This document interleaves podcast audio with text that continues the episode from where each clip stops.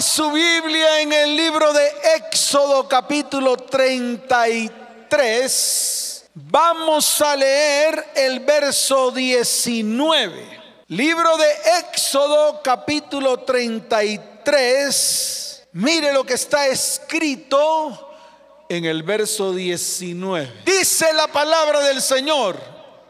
Y le respondió. Wow. Yo haré pasar todo mi bien delante de tu rostro y proclamaré el nombre de Jehová delante de ti. Y mire lo que dice la palabra, léalo fuerte, dice, y tendré misericordia del que tendré misericordia y seré clemente para con el que seré clemente. Amén y amén. ¿Cuántos dicen amén? ¿Cuántos quieren que Dios fije su mirada en usted? Levante la mano y dígale, Señor, mueva su mano y dígale, Señor, aquí estoy. Fija tu mirada en mí para que seas misericordioso con el que quiere ser misericordioso y para que seas clemente con el que quiera ser clemente. Y uno de esos, diga, y uno de esos soy yo. Y uno de esos soy yo. ¿Cuántos dicen amén? Fuerte ese aplauso al que vive.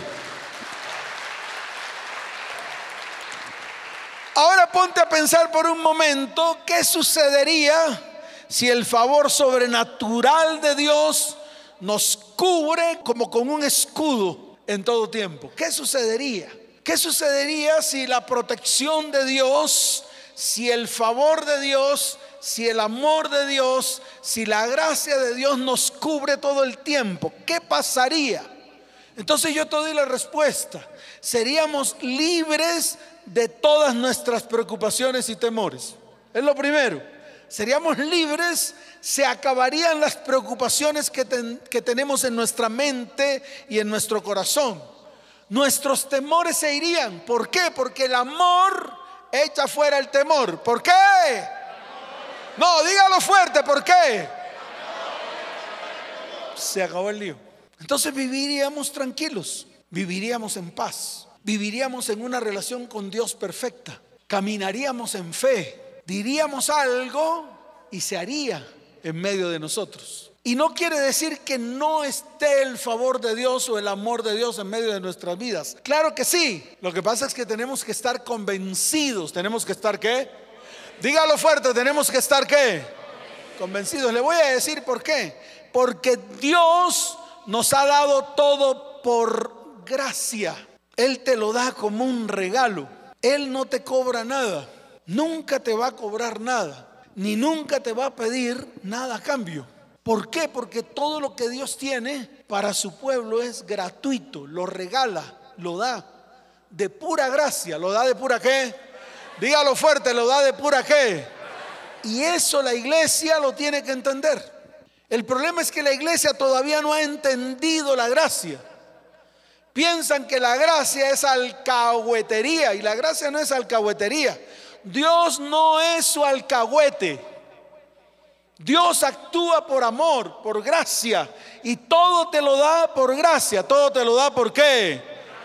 Y está escrito en el libro de Efesios capítulo 2 verso 8, dice la palabra del Señor, porque por gracia sois salvos por medio de la fe, y esto no de vosotros, pues es don de Dios. Y dice el verso 9, no por obras para que nadie se gloríe. Amén y amén. ¿Cuántos dicen amén a eso? Entonces es por gracia. Todo Dios te lo entrega por gracia, por amor. Y nosotros como iglesia tenemos que recibirlo de la misma manera. Usted no tiene que pagar por una promesa. Usted no tiene que pagar por una palabra que le dé un profeta. Usted no tiene que pagar por nada. ¿Por qué? Porque ya hubo uno, hubo quién. Dígalo fuerte, hubo quién. Que pagó todo por ti, por mí pagó un precio que ningún hombre podía pagar. Un precio muy alto, el precio de la muerte y muerte de madero, muerte de cruz. ¿Cuántos dicen amén? ¿Cuántos dicen amén? Dele fuerte ese aplauso al Señor. Ahora, gracia, porque es importante que usted lo entienda, gracia, escuche bien, es una palabra que significa favor incondicional. Eso significa gracia. Es un favor sin condiciones. Es algo que se te da sin condicionarte a nada. No es que tú me das y yo te doy, no. El hombre, el ser humano está dado a que si tú me das, yo te doy, pero nunca entrega nada porque sí, siempre tratando de buscar algún favor por detrás. Dios no es así. Dios todo lo da porque sí.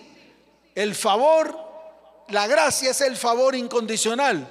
Él hace contigo como Él quiere, incondicionalmente. No te pide absolutamente nada a ti.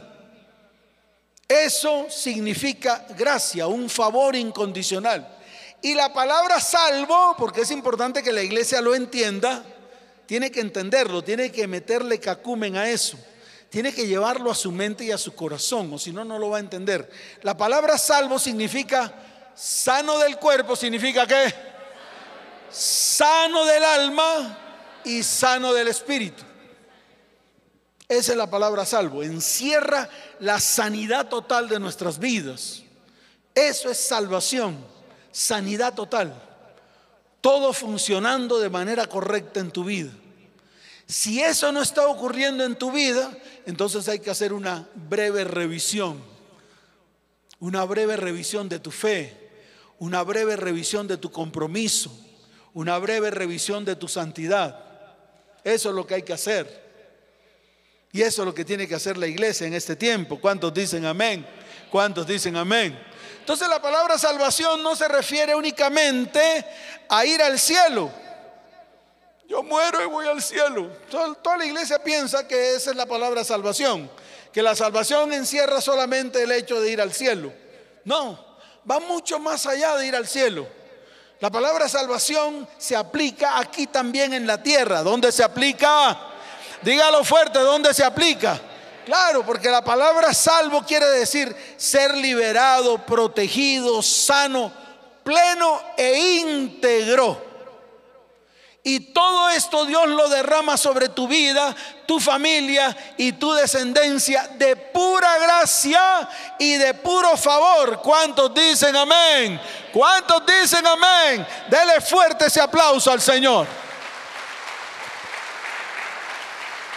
Entonces escuche, yo escudriñando y escudriñando y escudriñando de todas las palabras que he leído, encontré una muy especial en el libro de los Salmos capítulo 5. Vaya allá, yo quiero que usted lo lea.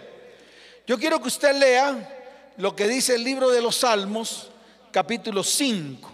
Vamos a leer el verso 12. Libro de los Salmos capítulo 5 verso 12. Acabamos de hablar del rey David. Dice la palabra, no lo decimos nosotros, no lo dicen los predicadores, no lo dicen los evangelistas, no lo dicen los pastores, no lo dicen los apóstoles, lo dice la Biblia. Dice la Biblia que David tenía el corazón conforme al corazón de Dios. ¿Saben por qué? Número uno, porque era un hombre obediente. ¿Era un hombre qué? Obediente. Y número dos, cuando se equivocaba, reconocía delante de Dios su error y no culpaba a otros de su error. Y yo se lo vuelvo a repetir porque de pronto no lo entendemos. Y usted lo tiene que entender como iglesia. David, el rey, y antes de ser rey tenía dos características. La primera, la primera de ellas era que era un hombre obediente. ¿Era un hombre qué?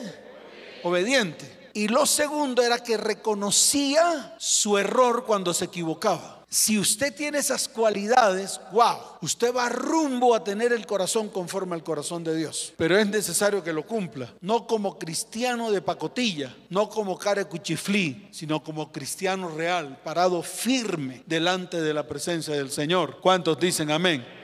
Esa era la característica del salmista, del rey David. Pero escuche bien, en este salmo de David, en el Salmo 5, David hace una revelación y la declara y dice, léalo, dice, porque tú, oh Jehová, bendecirás a quién? Al justo. Entonces aquí está la palabra clave, bendecirás al quién? al justo. Y mire lo que dice más abajo, dice, como con un escudo lo rodearás de qué? De tu favor, de tu gracia. Entonces, ¿a quién rodea Dios de su favor? Al justo, aquel que ha sido justificado no por sus propias justicias, porque tú no te puedes justificar a ti mismo, sino porque hemos sido justificados por aquel que en la cruz del Calvario derramó hasta la última gota de su sangre. Se hizo el último cordero inmolado que derramó su sangre por ti y por mí, para traer salvación a ti y a mí, y para presentarse delante del Padre, escuche bien, y presentar su sangre derramada delante del Padre para que tú y yo, para que qué? Dígalo fuerte para que qué. Tú y yo fuésemos justificados delante del Padre. En otras palabras, para que seamos justos. Pero no por nuestras propias justicias, sino porque Él nos justificó delante del Padre. Por eso el salmista, antes de que sucediera, ya lo había declarado en la palabra. Dice, como con un escudo lo rodearás de tu favor. ¿A quién? Al justo, al que ha sido justificado por medio de la sangre de Jesús. ¿Cuántos dicen amén? ¿Cuántos dicen amén? Entonces escuche, esta es la primera condición para recibir de su gracia y de su favor. Es la primera condición. Entonces lo primero que tenemos que hacer nosotros para que el Señor nos rodee con su escudo, para que con su escudo nos rodee de su favor, para que su gracia esté en medio de nosotros, lo primero que tenemos que hacer, escuche bien, es reconocer a Jesús como nuestro Señor y nuestro Salvador, el cual en la cruz del Calvario se ofreció en sacrificio vivo para salvación y justificación nuestra. ¿Cuántos dicen amén? Ahora sí, dele fuerte ese aplauso al Señor. Fuerte ese aplauso. ¿Cuántos lo entendieron? Levante la mano. ¿Cuántos lo entendieron? La iglesia está aprendiendo. Y la iglesia está aplicando lo que está aprendiendo. ¿Cuántos dicen amén? Ahora, el favor de Dios, escuche, determina tu destino y tu propósito en Dios. Y nosotros como hijos de Dios estamos bajo el favor de Dios y no bajo el cuidado del hombre y bajo el favor de Dios nos levantamos para que el Señor se glorifique en nuestras vidas. Y está escrito en el libro de Romanos capítulo 9, vaya Romanos, vaya Romanos capítulo 9. Mire lo que dice Romanos capítulo 9 desde el verso 14 hasta el verso 17. Dice la palabra del Señor. ¿Qué pues diremos que hay injusticia en Dios? En ninguna manera. Pues a Moisés dice, tendré misericordia del que yo tenga misericordia y me compadeceré del que yo me compadezca. Así que no depende del que quiere ni del que corre, sino de Dios que tiene misericordia. ¿Cuántos dicen amén? Ahora mire lo que dice de Faraón. Faraón no estuvo allí en vano. Faraón no estuvo allí en ese tiempo porque sí, no, el mismo Dios endureció el corazón de Faraón con un propósito. ¿Lo endureció con qué? Ahí está el propósito. Mire lo que dice la palabra, léalo. Porque la escritura dice a Faraón, para esto mismo te he levantado, para mostrar en ti mi poder y para que mi nombre sea anunciado por toda la tierra. Amén y amén. ¿Cuántos dicen amén? Entonces, ¿para qué levantó a Faraón? ¿Será que era importante levantar a un faraón? Claro que sí, porque a través de Faraón el nombre de Jehová de los ejércitos fue conocido en toda la tierra. Utilizó a un impío, utilizó a Faraón para que persiguiera a su pueblo y no lo dejara salir única y exclusivamente para mostrar su poder y su gloria delante de todo el mundo. ¿Cuántos dicen amén? ¿Cuántos dicen amén? Dele fuerte ese aplauso al Señor. ¡Wow! ¡Qué tremendo! Y yo encuentro dos elementos fundamentales para que el favor de Dios obre en nuestras vidas. Como lo dije anteriormente, lo primero es la obediencia, pero encuentro un segundo elemento llamado la fe. Y vamos a hablar de esos dos elementos con algunos ejemplos que he preparado aquí en la palabra. Primero hablemos de la fe. Fe es estar convencido de las realidades que no vemos. Fe es estar qué? De que a pesar de que usted no las ve, son reales. De que a pesar de que usted no las ve, son qué? Son reales. Entonces, esa es la fe, es estar convencido de las realidades que no vemos. Pero debes estar seguro que lo que se ve vino de lo que no se ve. Lo que se ve vino de qué? Yo quiero que usted me baile ese trompo en esa uña, porque ahí es donde el pueblo de Dios gaguea. Ahí es donde el pueblo de Dios no echa ni para adelante ni para atrás. Cuando se le habla de fe, todo el mundo dice amén. Pero a la hora del meollo, a la hora del asunto, muy difícil, pastor. Muy difícil, pastor. Pero ten fe, cree. Muy difícil, pastor. ¿Por qué? Porque muchas veces nos contaminamos de lo que vemos nos contaminamos de las circunstancias que estamos viviendo y no somos capaces de comenzar a ver aquello que vas a ver después, pero que ya sucedió.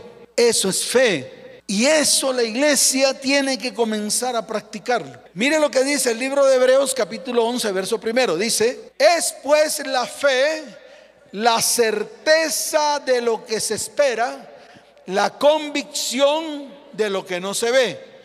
Y mire el verso 3, porque hay que complementarlo. Dice, por la fe entendemos haber sido constituido el universo por la palabra de Dios, de modo que lo que se ve fue hecho de lo que qué, de lo que no se veía.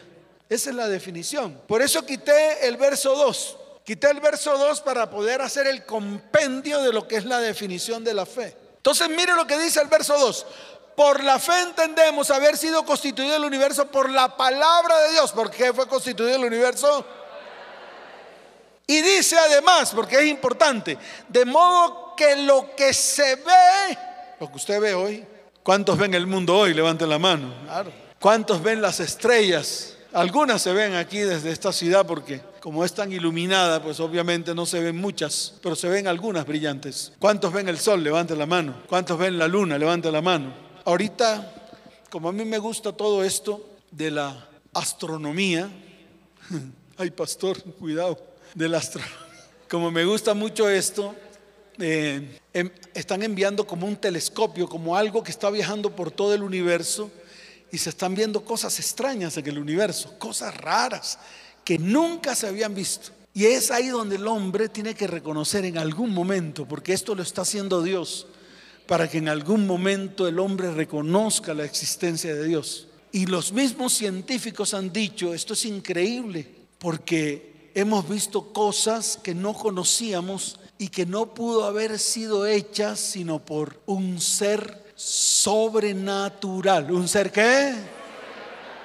Y yo le doy gracias a Dios por esto, porque por fin el hombre está inclinando su, su, corazón hacia el creador de los cielos y de la tierra. ¿Cuántos dicen amén? ¿Cuántos dicen amén? Dele fuerte ese aplauso al Señor.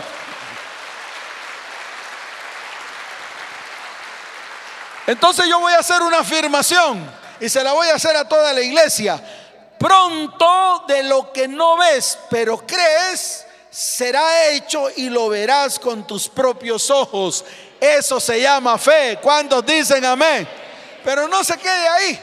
Porque ahí ustedes dicen amén todos entusiasmados, parecen turuletos. No, no, no, no, no. Levante su mano así firme, firme, firme. Y lo va a declarar con sus labios. Levante su voz y diga, pronto de lo que no veo, pero creo, será hecho y lo veré con mis propios ojos. Eso se llama fe. ¿Cuántos dicen amén? Ahora sí, dele fuerte ese aplauso al que vive. Wow.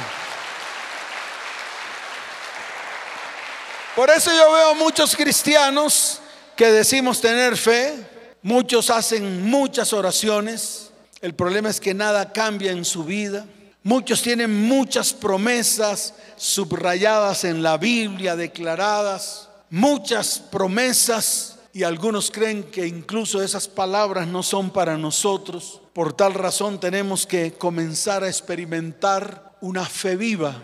Y yo les quiero decir algo. Esta iglesia se va, se va a mover con esa fe viva, con una fe profética, con una fe que profética. Por eso yo estoy preparando gente profeta. Estoy preparando gente profeta para que puedan ver más allá de lo que sus ojos pueden ver. Yo me reúno con varios grupos a la semana, uno de ellos los jueves. Y lo que les estoy enseñando precisamente es eso, a que comiencen a ver cosas que no ven, pero que la pueden ver en el espíritu. Y se puedan mover con respecto a lo que ven en el espíritu. Eso se llama fe viva. ¿Cómo se llama? Una fe viva una fe real, una fe que se hace realidad en su vida, una fe que todo lo que usted ve y todo lo que usted declara, que está escrito en la palabra, comienza a hacerse realidad en su vida. Comienza a hacerse realidad en su casa, comienza a hacerse realidad en su familia y comienza a hacerse realidad en su descendencia. ¿Cuántos dicen amén? Por eso usted está aquí. Usted no ha venido hoy aquí de balde. Usted no ha venido porque sí, voy a mirar a ver qué me dice Dios. No, de ninguna manera. Usted no viene a ver aquí qué le dice Dios. Usted viene aquí a experimentar que aquello que usted cree que va a suceder en su vida sucederá por medio de la fe. ¿Cuántos dicen amén? ¿Cuántos dicen amén? Dele fuerte ese aplauso al Señor. Por eso no podemos seguir caminando con una fe teórica. No podemos seguir caminando con una fe teórica. Tenemos que comenzar a ver, a accionar el Espíritu de Dios en nuestras vidas. Tenemos que comenzar a experimentar esa fe viva, la que vence cualquier obstáculo. ¿La que vence qué? Dígalo fuerte, la que vence qué? Y está escrito en el libro de Primera de Juan, capítulo 5, desde el verso primero hasta el verso 5. Yo quiero que usted lo lea, pero cuando lo lea quiero que lo entienda, porque todo está resumido acá. ¿Ya lo tiene? Dice la palabra. Todo aquel que cree que Jesús es el Cristo es nacido de Dios. ¿Cuántos creen que Jesús es el Cristo? Usted es nacido de Dios, está escrito. ¿Cuántos son nacidos de Dios acá? Eso, muy bien. Pero siga leyendo. Dice, y todo aquel que ama al que engendró, ama también al que ha sido engendrado por él. ¿Cuántos saben, cuántos saben que Dios engendró a Jesucristo? ¿Y cuántos saben que Dios ama a Jesucristo? Wow. Y si Dios ama a Jesucristo y usted fue engendrado de Jesús, entonces Dios también lo ama a usted. ¿Cuántos dicen amén? Se acabó el lío, está escrito. ¿Ya entendió la palabra? Por eso dice, todo aquel que ama al que engendró, ama también al que ha sido engendrado por él. Se acabó el lío. Ahí está escrito. Y mire lo que dice. En esto conocemos que amamos a los hijos de Dios, cuando amamos a Dios y guardamos sus mandamientos. Pues este es el amor de Dios, que guardemos sus mandamientos y sus mandamientos no son gravosos. Verso 4, léalo conmigo. ¿Lo tiene ahí listo? Léalo, dice, porque todo lo que es nacido de Dios vence al mundo y esta es la victoria que ha vencido al mundo. ¿Qué? Nuestra fe. ¿Qué? ¿Qué? Dígalo. Y dice el verso 5, ¿quién es el que vence al mundo sino el que cree que Jesús es el Hijo de Dios? ¿Cuántos dicen amén? ¿Cuántos creen que Jesús es el Hijo de Dios? Entonces usted y yo hemos vencido al mundo por medio de la fe. ¿Cuántos dicen amén? Dele fuerte ese aplauso al que vive. Wow. Amén. Yo traigo tres ejemplos ya para terminar. Esta palabra es emocionante, pero es emocionante en el espíritu. Cuando estuve preparando la charla, wow, me emocioné en mi espíritu. Dije, esta palabra la necesita la iglesia, porque es la palabra que me ha reconfortado a mí en este tiempo. Y si me ha reconfortado a mí en este tiempo, también a usted. ¿Cuántos dicen amén? Entonces, mire, aquí tengo tres ejemplos, los voy a narrar rápidamente. El primero está en el libro de Marcos capítulo 2. Vaya Marcos capítulo 2. Libro de Marcos capítulo 2. Vamos a leer desde el verso primero en adelante. Y a medida que lo vamos leyendo, lo vamos explicando. Amén. Y esta es la fe viva. Dice la palabra, entró Jesús otra vez en Capernaum después de algunos días y se oyó que estaba en casa. E inmediatamente se juntaron muchos, de manera que ya no cabían ni aún a la puerta, y les predicaba la palabra. Wow. Dice la palabra que Jesús estaba predicando la palabra. Dice, y les predicaba la palabra. Entonces vinieron a él unos trayendo un paralítico que era cargado por cuatro Cuatro estaban cargando un paralítico y como no podían acercarse a él a causa de la multitud, descubrieron el techo de donde estaba y haciendo una abertura, bajaron el lecho en que yacía el paralítico. Wow, eso es una fe viva. Una fe viva es cuando tú insistes. Una fe viva es cuando tú insistes e insistes e insistes e insistes. Una fe viva es aquella que a pesar de que tú no ves nada, que tú ves que todo está en contra tuya, tú sigues insistiendo para recibir el milagro o el favor de Dios o la gracia de Dios. Y esto hicieron estos hombres. Como no cabían por la puerta por la multitud, entonces decidieron montarse al techo, levantar el lecho, llevarlo hasta el techo y desentejar. Tal vez Jesús, mientras predicaba la palabra, decía, hay mucho ruido en el techo. Usted se imagina, todo el mundo curucuteando en el techo, cuatro curucuteando en el techo, los que levantaron el, el lecho. Pero lo impresionante es que cuando abren esa abertura en el techo, bajan el lecho con el paralítico y dice la palabra que Jesús no los vio a ellos. ¿Jesús qué? No, Jesús vio la fe de ellos. ¿Qué vio Jesús? ¿Qué es lo que ve Jesús? Claro, la fe. Él no te ve a ti tu carita de cuchiflí.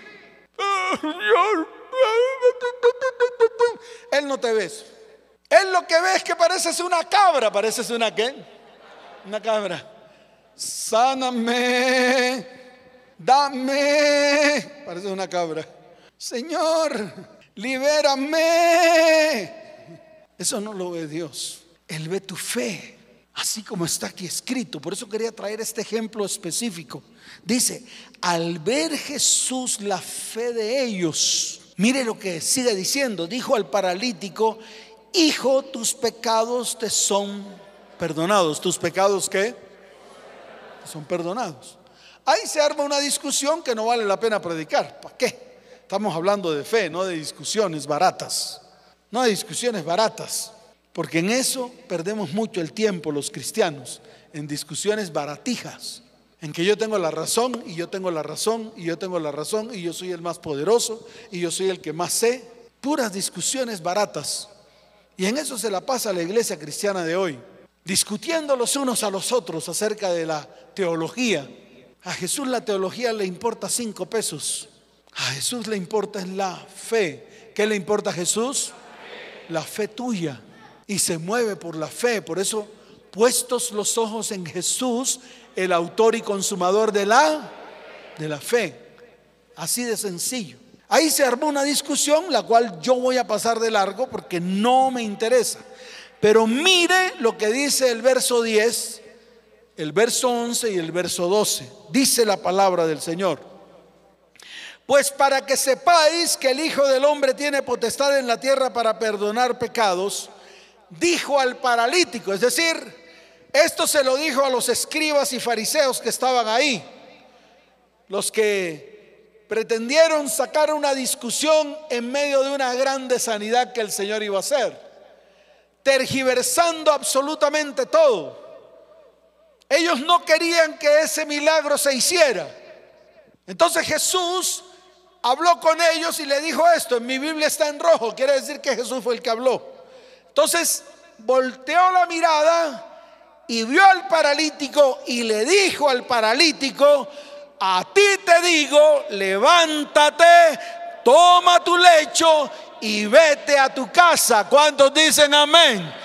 Y dice la palabra, entonces él se levantó enseguida y tomando su lecho salió delante de todos, de manera que todos se asombraron y glorificaron a Dios diciendo, nunca hemos visto tal cosa. Amén y amén. ¿Cuántos dicen amén? Dele fuerte ese aplauso al Señor.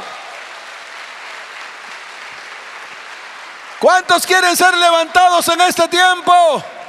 Levante su mano y dígale, Señor, hoy quiero ser levantado. Hoy quiero que extiendas una palabra profética y de bendición para mi vida, para mi casa, para mi hogar y para mi familia. En el nombre de Jesús. Y el pueblo dice, ¿cómo dice el pueblo? Dele fuerte ese aplauso al que vive.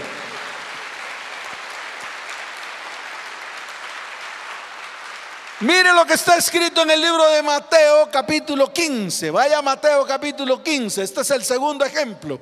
Libro de Mateo capítulo 15. Vamos a leer desde el verso 21 en adelante. Dice la bendita palabra del Señor. Saliendo Jesús de allí, se fue a la región de Tiro y de Sidón y he aquí una mujer cananea que había salido de aquella región clamaba, de aquella región clamaba diciéndole, Señor, hijo de David, ten misericordia de mí. ¿Cómo decía? Yo creo que ustedes tienen hambre. Yo, yo, creo que pasa algo aquí. Algo pasa, no han desayunado. Algo pasa. ¿Cómo dijo?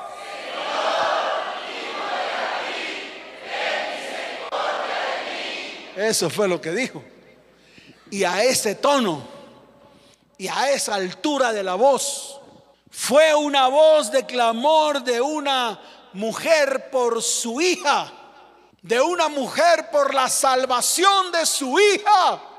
Por eso clamaba, decía, Señor, hijo de David, ten misericordia de mí. Y le narró lo que estaba pasando. Mi hija es gravemente atormentada por un demonio. ¿Quién atormentaba a su hija? Ahora yo le pregunto, ¿cuántas veces sus hijos están siendo atormentados por demonios y usted se queda como lelo? Él verá a ver, ese es problema de él. ¿Cuántas mujeres se dan cuenta que sus cónyuges están siendo atormentados por demonios de fornicación, adulterio, lujuria, lascivia? ¿Cuántos? Y se dan cuenta las mujeres. ¿Y qué hacen? En vez de orar y en vez de hacer lo que tienen que hacer, se emberracan con el marido. Es que ese es un mirón. Ese mira a todas las viejas, pastor. Ese ni me respeta a mí. Vamos por el centro comercial y de pronto pasa una fufurufa y... ¿Usted cree que esa es la actitud correcta de una mujer o de un varón que tiene el Espíritu de Dios en su vida? No es lo correcto. Usted tiene que clamar así como esta mujer clamó por su hija porque había un demonio en ella. Tal vez en su cónyuge hay miles de demonios, hay legiones. Y su deber, su función es levantar clamor para que venga salvación y libertad sobre su cónyuge. ¿Cuántos dicen amén? ¿Cuántos dicen amén? Eso se merece un fuerte aplauso al Señor, que ya aprendió. ¡Ay, pastor! o sea que me convierte en alcahueta. No, Usted no se convierte en alcahueta. Usted se convierte en un guerrero, en una guerrera que pelea por su familia, que pelea por su descendencia, que va delante de Dios, que puede levantar su voz para la sanidad y la libertad de los suyos y de sus descendientes. ¿Cuántos dicen amén? Así como lo hizo esta mujer sirofenicia. Y mire lo que dice la palabra. Pero Jesús no le respondió palabra. Wow. Jesús no le respondió palabra, la ignoró. Pasó de largo. ¿Qué hizo Jesús? Pasó de largo. Prácticamente que esta mujer fue rechazada debido a que era una mujer cananea. Y Jesús le dio la explicación. Ahí está la explicación. Dice la palabra que los discípulos se acercaron a Jesús, como siempre, todos metidos. Señor, esa mujer está pegando gritos. Despídela. Haz algo. Entonces llega Jesús le respondió y le dijo, no soy enviado sino a las ovejas perdidas de la casa de Israel. Y esta mujer que no pertenecía al pueblo de Dios. Esta mujer cananea vino y se postró ante él. ¿Qué hizo? Wow, qué tremendo esto. Cuando yo veo esto digo, yo quisiera que la iglesia fuese así, que la iglesia tuviese la capacidad de postrarse delante del Señor, levantar oración y clamor. Y mire lo que dice la palabra, diciendo, Señor, socórreme. ¿Cuántos aquí se han postrado delante de Dios diciéndole, Señor, socórreme? Levante la mano. Wow. Yo también. Yo he ido delante del Señor y me he postrado y he dicho, Señor, socórreme. Pero mire la respuesta de esta, de, de, del Señor. Dice, no está bien tomar el pan de los hijos y echarlo a los perrillos. Y llegó ella y le dijo, sí, Señor, pero aún los perrillos comen de las migajas que caen de la mesa de sus amos. Y aquí viene la respuesta a esa oración, la respuesta a ese clamor. Entonces respondiendo Jesús dijo, oh mujer, como dijo, grande es tu fe, hágase contigo como quieres. Y su hija fue sanada desde aquella hora. Amén y amén. ¿Cuántos dicen amén? Dele fuerte ese aplauso al que vive. Wow. No se pierda los milagros que Dios tiene para su vida. Levántese en fe y Dios va a mirar su fe. Y conforme a su fe Dios va a responder. Y va a responder de manera maravillosa, trayendo milagros, sanidades y prodigios a su vida, a su casa, a su hogar, a su familia y a su descendencia. Porque este es tiempo de milagros. ¿Cuántos dicen amén? Fuerte ese aplauso al Señor.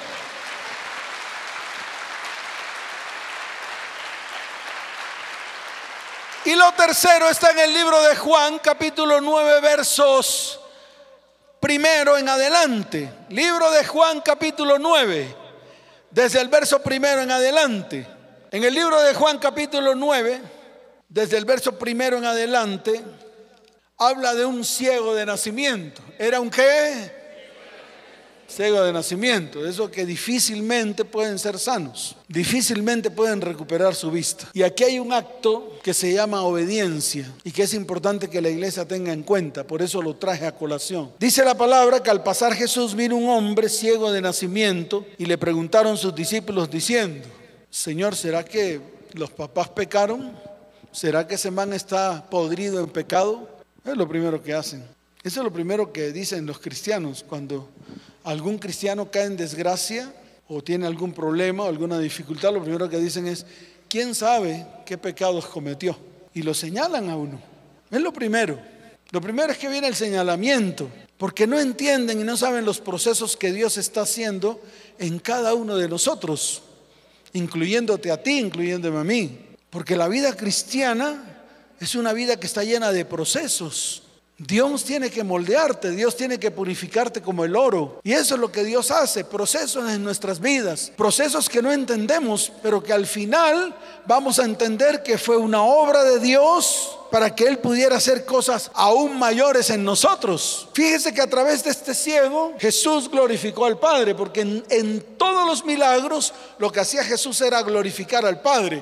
No sacaba pecho, decía yo, no, glorificaba al Padre. Denle la gloria a Dios, denle la gloria a mi Padre que está en los cielos siempre decía, Padre, gracias porque yo sé que tú siempre me escuchas. Wow, la humildad de Jesús, pero el poder también que en él había por el poder del Espíritu que moraba en él. Pero la humildad, Señor, Padre, yo sé que siempre me escuchas. Gracias por escucharme. Y entonces dice la palabra que respondió Jesús, no es que pecó, no pecó este, ni sus padres, sino para que las obras de Dios se manifiesten en él, sino para que las obras de Dios se manifiesten en qué?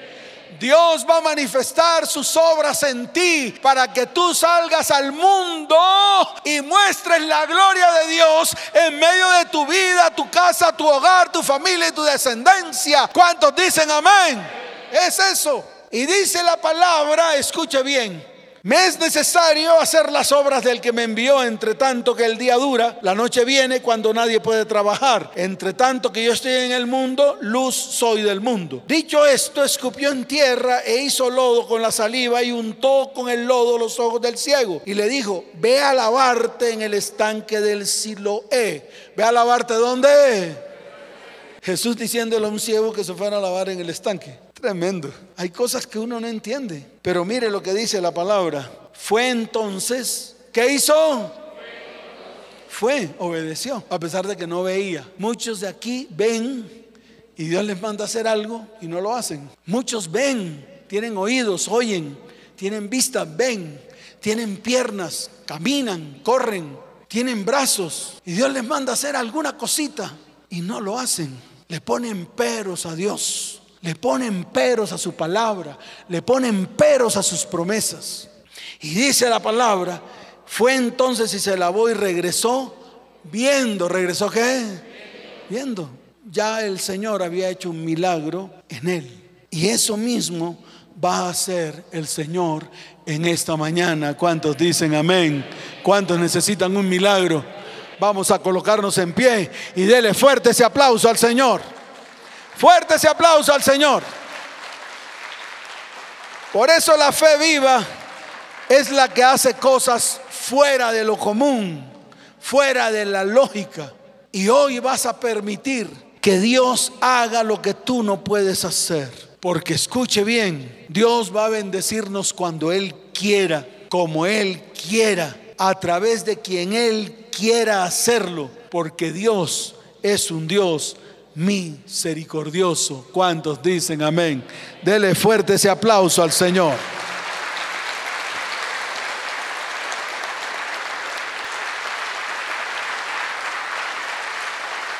Levante sus manos al cielo hoy. Quiero que cierre sus ojos, porque hoy es un día de sanidad y de milagros. Hoy es el día que Dios ha preparado para bendecir tu vida. Hoy es el día que Dios ha preparado para bendecir tu casa. Hoy es el día que Dios ha preparado para derramar su espíritu sobre este lugar.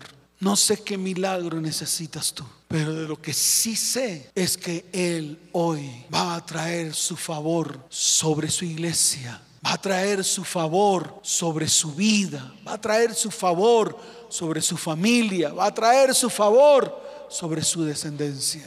Así que levanta tu mano derecha al cielo y acércate a Él y deja que el Espíritu de Dios venga a tu vida. Porque cuando el Espíritu de Dios viene a nuestras vidas, lo ordinario se convierte en extraordinario.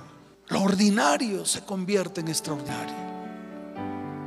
Por lo tanto, escuche bien hoy. Es el día en el cual lo extraordinario vendrá a tu vida. Levanta tus manos y deja que el Espíritu de Dios se mueva sobre tu vida. El Espíritu Santo te necesito. Necesito de tu perfecta presencia en mi vida. Necesito que te manifiestes en medio de mí hoy, Señor. Quiero mostrar al mundo tu gloria. Quiero mostrar al mundo los favores que tú me has hecho. Quiero mostrar al mundo tu gracia, tu amor, tu bondad, tu misericordia sobre mi vida. Te necesito, Señor. Necesito de ti. Levante sus manos al cielo.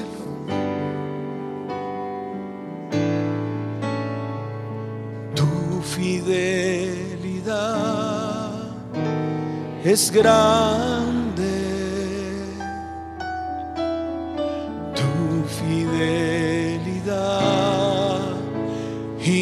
incomparables.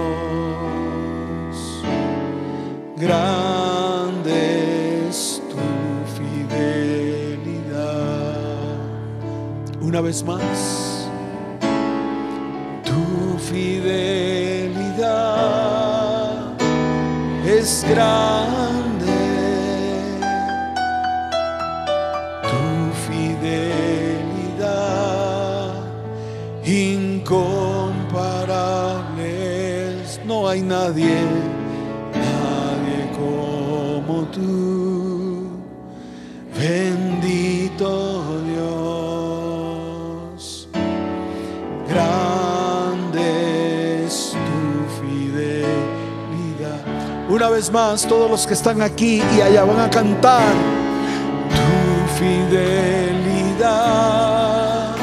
es grande. Tu fidelidad incomparable. No hay nadie, nadie como tú. Bendito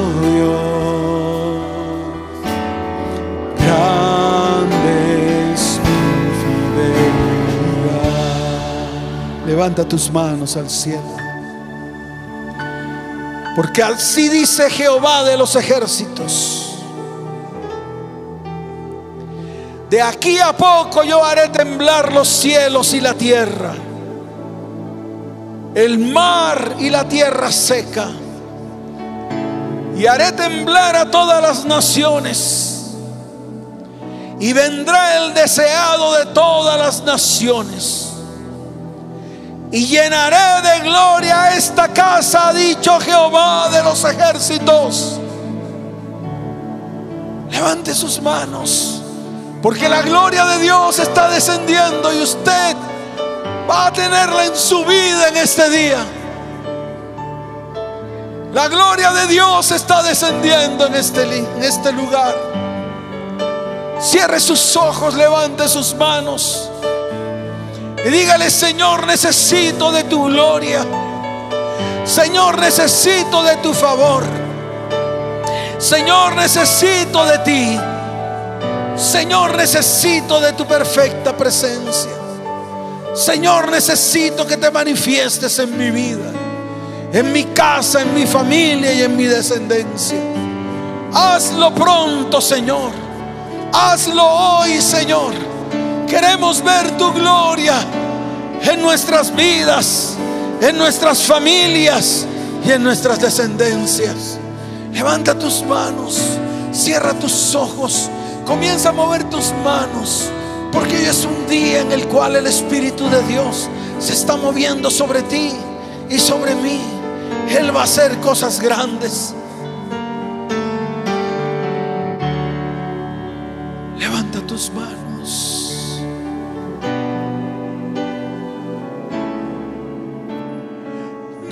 Fidelidad es grande. fidelidad incomparables. No hay nadie, nadie como tú. Bendito Dios, grande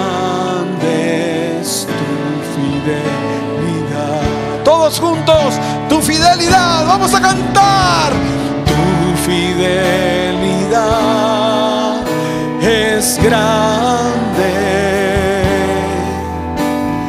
Tu fidelidad incomparable.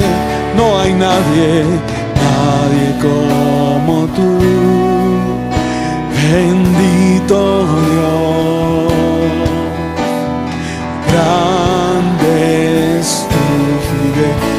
Vez más, tu fidelidad, oh sí, Señor.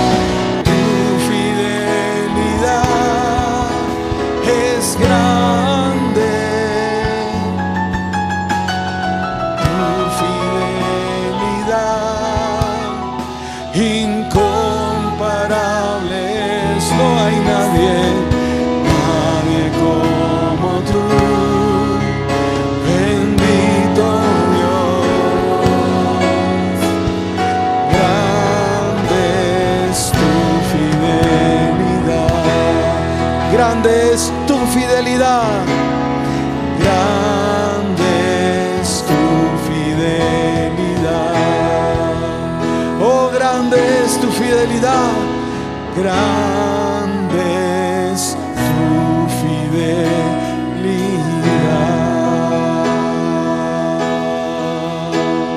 Dele fuerte ese aplauso al Señor.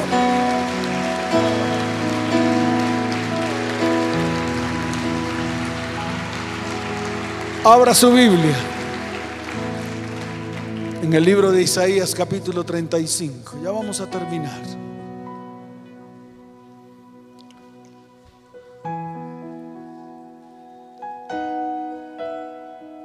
Dice la palabra del Señor. Se alegrará en el desierto y la soledad. El yermo se gozará y florecerá como la rosa. Florecerá profusamente y también se alegrará y cantará con júbilo. La gloria del Líbano le será dada, la hermosura del Carmelo y de Sarón. Ellos verán la gloria de Jehová, la hermosura de nuestro Dios. Fortaleced las manos cansadas, dice el Señor. Afirmad las rodillas endebles. Decid a los de corazón apocado, esforzaos, no temáis. He aquí que vuestro Dios viene con retribución y con pago. Dios mismo vendrá y os salvará. Entonces los ojos de los ciegos serán abiertos y los oídos de los sordos se abrirán. Entonces el cojo saltará como un ciervo y cantará la lengua del mudo, porque aguas serán cavadas en el desierto y torrentes en la soledad. El lugar seco se convertirá en estanque y el sequedal en manaderos de aguas. En la morada de chacales, en su guarida será lugar de cañas y juncos. Y habrá allí calzada y camino y será llamado camino de santidad. No pasará inmundo por él, sino que él mismo estará con ellos. El que anduviera en este camino por torpe que sea, no se estabriará. No habrá allí león ni fiera subirá por él, ni allí se hallará para que caminen los redimidos. Levante su mano derecha y diga, y los redimidos de Jehová volverán y vendrán a Sión con alegría. Y gozo perpetuo será sobre sus cabezas. Y tendrán gozo y alegría. Y huirán la tristeza y el gemido. Amén y amén. ¿Cuántos dicen amén? Suelte su Biblia y dele fuerte ese aplauso al Señor. Fuerte ese aplauso.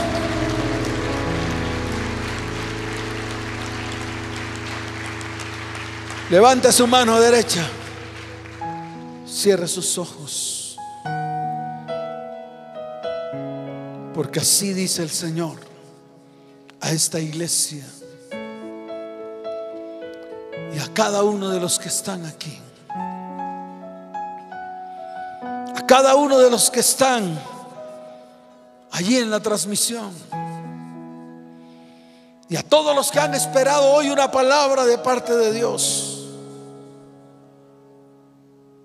No está aún la simiente en el granero, ni la vid, ni la higuera, ni el granado, ni el árbol de oliva ha florecido todavía. Iglesia cristiana ETP, el Señor te dice, mas desde este día os bendeciré. Amén y amén. ¿Cuántos dicen amén? Dele fuerte ese aplauso. Fuerte ese aplauso. Levante sus manos al cielo, los voy a bendecir. Padre, bendice a tu iglesia. Iglesia cristiana ETP, te bendigo con abundancia de paz. Te bendigo con salud y con prosperidad. Padre, este día será memoria para nosotros, porque desde este día tú has dicho que nos bendecirás. En el nombre de Jesús. Y el pueblo dice, ¿cómo dice el pueblo? Levante su voz y diga,